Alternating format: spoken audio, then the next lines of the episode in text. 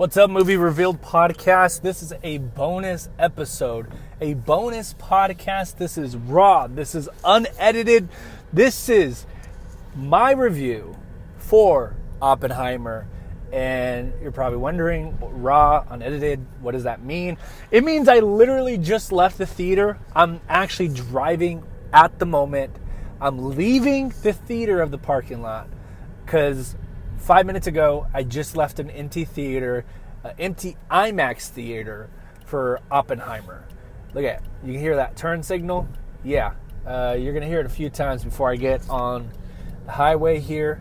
Uh, I got, I, I'd say I got like 20 minutes, 25 minutes of good Oppenheimer talk.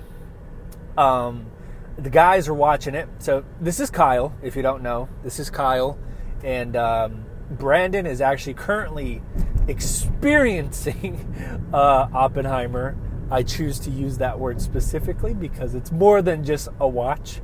Um, he's watching it right now in IMAX. And Edward, uh, he is going to be watching on Saturday. He has a double feature of Oppenheimer in the morning and Barbie in the evening, which is probably a really good choice.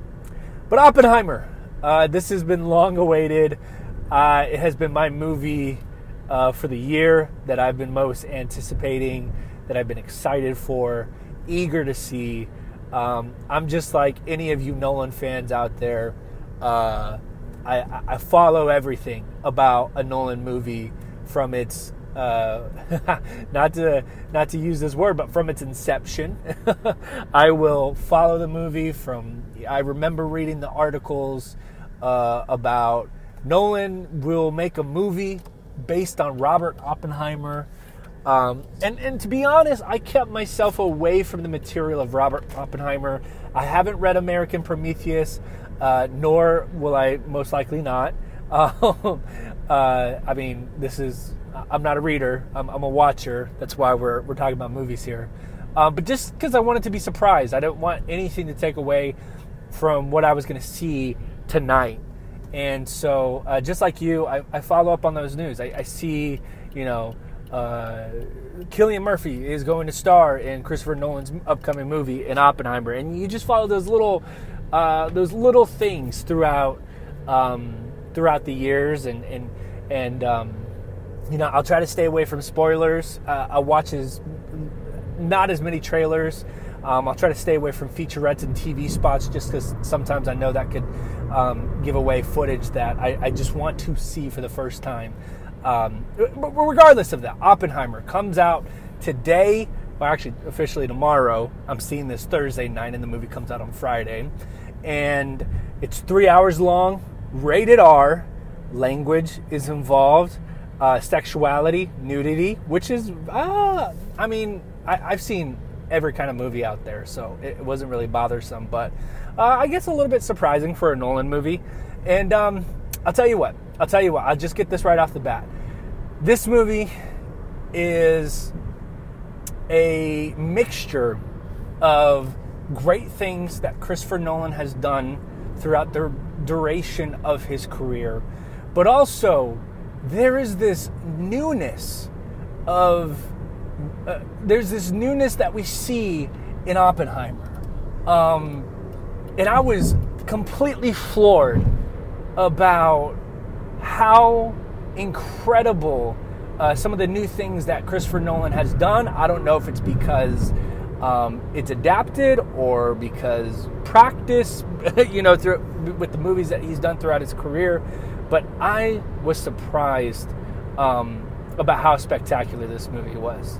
This movie is a masterpiece, and I am not afraid to say that, proclaim that. I was sitting next to a gentleman in the theater who uh, was a Christopher Nolan fan, and we had a conversation right before talking about our top three movies uh, that we, we have in the Christopher Nolan. And uh, movie ended, and obviously we turned to each other and wanted to know what we thought of the movie. And immediately, I just I knew this this right here is Christopher Nolan's best work to date. It is masterful, it is kinetic. The energy in this movie is insurmountable. It is insane the tension and suspense that is built not just strictly with the Trinity test. I would argue that the Trinity test may be one of the most less suspenseful things in the movie. And that's not saying that it was done poorly. That scene is ridiculous. Oh my god, that scene is out of this world. But I'm saying that I believe, in my opinion, that that scene was the least suspenseful because everything else in the movie is just so well written. The dialogue is like two boxers boxing back and forth. The rhythm, the pace, it felt like this dialogue was music. It is out of this world. And that's the part that I'm talking about the newness because I, frankly, I don't, I, I never uh, maybe saw Christopher Nolan, his dialogue as the go to. Obviously, it's a very idealistic, uh, the ideas carry the movie sometimes. But, and that's what I admit with the, with, with the newness and, and, and being surprised almost about how punctual and rhythmic the dialogue was. It was outstanding. Um, and dare I say, I compare it to maybe Aaron Sorkin's work of how we know his dialogue can go back and forth and flow. Wow. Wow. That is one of the biggest takeaways that I was surprised about watching Oppenheimer. And again, we're going to sit down and talk about this. Once Edward and Brandon have seen the movie, we will sit down and I'm sure we're going to have a long discussion. Because, wow, there's so much to talk about this movie. So much to talk about this movie and I'm just it's word vomit right now. I'm just I'm just saying the first thing that comes to mind instinctively about this movie. But let's talk about the score. Ludwig Göransson. Wow. Um, this this music is powerful. It is a character in itself through the duration of this entire movie. And I kid you not, there's probably less than five minutes of of, of, of uh, screen time where they're made. I would actually that's pushing. I would say less than ten, less than 15, 10 minutes of screen time where there is no music playing on the background. Um, I think we could dive dive into that more in, in our full spoiler filled review, but this is no spoilers. But I'll just say that the music is phenomenal. It is. It's amazing. I'm trying to come up with different adjectives as I can, but man, the the score, wow. Wow, wow, wow, wow. I cannot wait to listen to that again. Um, and then instinctively, another thing that popped out is it's time to talk about a name that I don't hear mentioned a lot, but her name should be recognized, and and it's and it's Jennifer Lame the editor of this movie. She's done spectacular work throughout her career. This isn't her first movie. It's not her first rodeo. She was the editor with Marriage Story, uh, direct written directed by Noah Baumbach, starring Adam Driver and Scarlett Johansson. She also this is not her first collaboration. This is her second collaboration with Christopher Nolan. She did the work for Tenet. The editing in this movie really helps the pace of a of a three hour long movie. The editing is Oscar worthy. It, no doubt will that name be nominated and her work be recognized, but it, it, it's some of the best editing work I've ever seen. The editing helps this movie and its pace, but also helps you understand what's going on. And uh, we'll talk about that a little bit more in the full movie review, but wow, I was very impressed with the editing, and I thought the score and the music, or sorry, the score and the editing back to back were phenomenal. Um, everyone has their moment in this movie. it is insane. Uh, you you think you've seen a Nolan movie with the best ensemble cast, and he's definitely known for putting together a great group of of actors and actresses. But wow, I mean, if you're in this movie, you got a part. And every single one of them knocks it out. Cillian Murphy is phenomenal in the movie. He's terrific. He knocks it out of the park. He's astounding. I enjoyed the performances from Emily Blunt, which were, you know, just story wise, you don't see too much of her at the beginning, but don't you worry, she she comes in and packs a punch, man. She is terrific in this movie. Matt Damon is a fresh. He, he's a he's a breath of fresh air in this movie, and he and he paces in at, at the perfect opportunity. Um, Rami Malek. Uh, um, I'm trying to remember all the actors. Matthew Modine's in this movie, and he's terrific. Uh, I'm sorry, I'm blanking on the name. Josh Hartnett was incredible. Um, Benny Safdie had a huge part in this movie. Um, Florence Pugh was terrific. Uh, very small part in this movie, but very important uh, at specific parts of the movie that propels the story forward. Wow. Um, and, and, and there's two names that I believe are spoilers. And uh, there are two names that appear in this movie. And uh, they have terrific performances as well. One of them specifically uh, has an incredible cameo. Uh, Conti, Tom Conti, plays Albert Einstein, um, delivers a terrific performance, a vital uh, performance if you've seen the movie. But wow, this is a acting masterclass. This is a directing masterclass. From this movie is I, I feel like there's no point in this movie where it slows down and allows you to catch your breath. This movie and, and it's crazy to say that because it's three hours long, but it's like a race against time the entire movie. And I saw uh, a review out there that came out and, and talked about how this movie is the most is one of the most important movies of the decade and the century. And of course, time will be the ultimate test when it comes to that. But I felt like the ideas, the ideologies uh, of this movie were profound.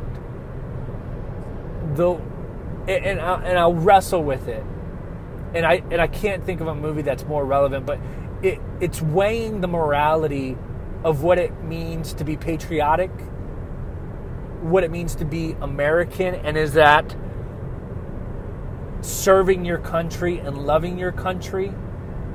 Or possibly is that just doing what's right? And that's a conversation that can go forever, my friends. To our loyal listeners. And that is insanely relevant. Always will be, because we're always battling those ideas out and those those different uh, perspectives on how people may uh, look at loyalty, patriotism. Um, just phenomenal how it was able to weigh that and and and present both of those things to you, and how Oppenheimer is that vessel that is uh, basically presenting that to you. Um, and I'm so sorry, but Robert Downey Jr. forgot to mention his name, which is criminal. He was wow. I was blown away by his performance. I'm in awe, guys. Um, I think instinctually, I, uh, inst- I don't even know if that's a word. Instinctively, I do believe this is Christopher Nolan's best work. It's an amalgamation of what we know and love, but it feels like I, I, I watched a whole movie where the director knew what was going to be shown on screen and what we were going to hear from beginning to end. I don't believe there's a frame or a snippet of sound that was unintentional and everything helped with this story. The ending is powerful and leaves you speechless. this uh, you see a lot of the success that we experienced with Memento. That sort of that sort of non-linear storytelling builds incredible suspense in this in this movie. But um, really uh, crafted the movie for being as powerful it is, as it is at the end of the movie. There's movies that I will view and they have left me speechless. And it's almost like falling in love where like everything disappears and you're just watching what's there and you're so immersed.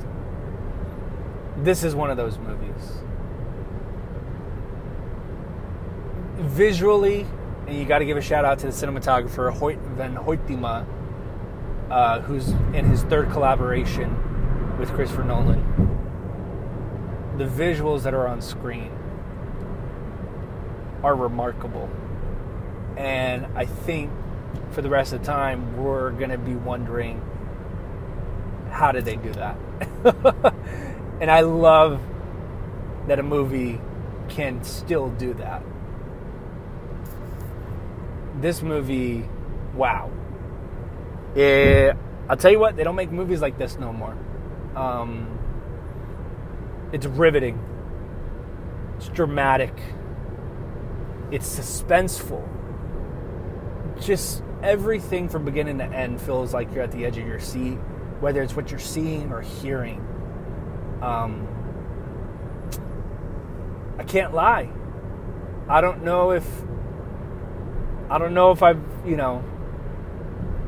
It's rare that I've seen a movie like this, and um, this is powerful. And I'm seeing it again. I'm seeing it again this weekend with Emily and that's going to be very exciting. And I may have to sneak in a third viewing of this movie, and there will be no regrets. so I highly recommend you watch this in IMAX. I highly recommend you watch this in theaters, all of the above. Um, I think it's well worth the watch, not just for the spectacle viewing of it. There are a lot of things in this movie that will make your jaw drop and watch in awe.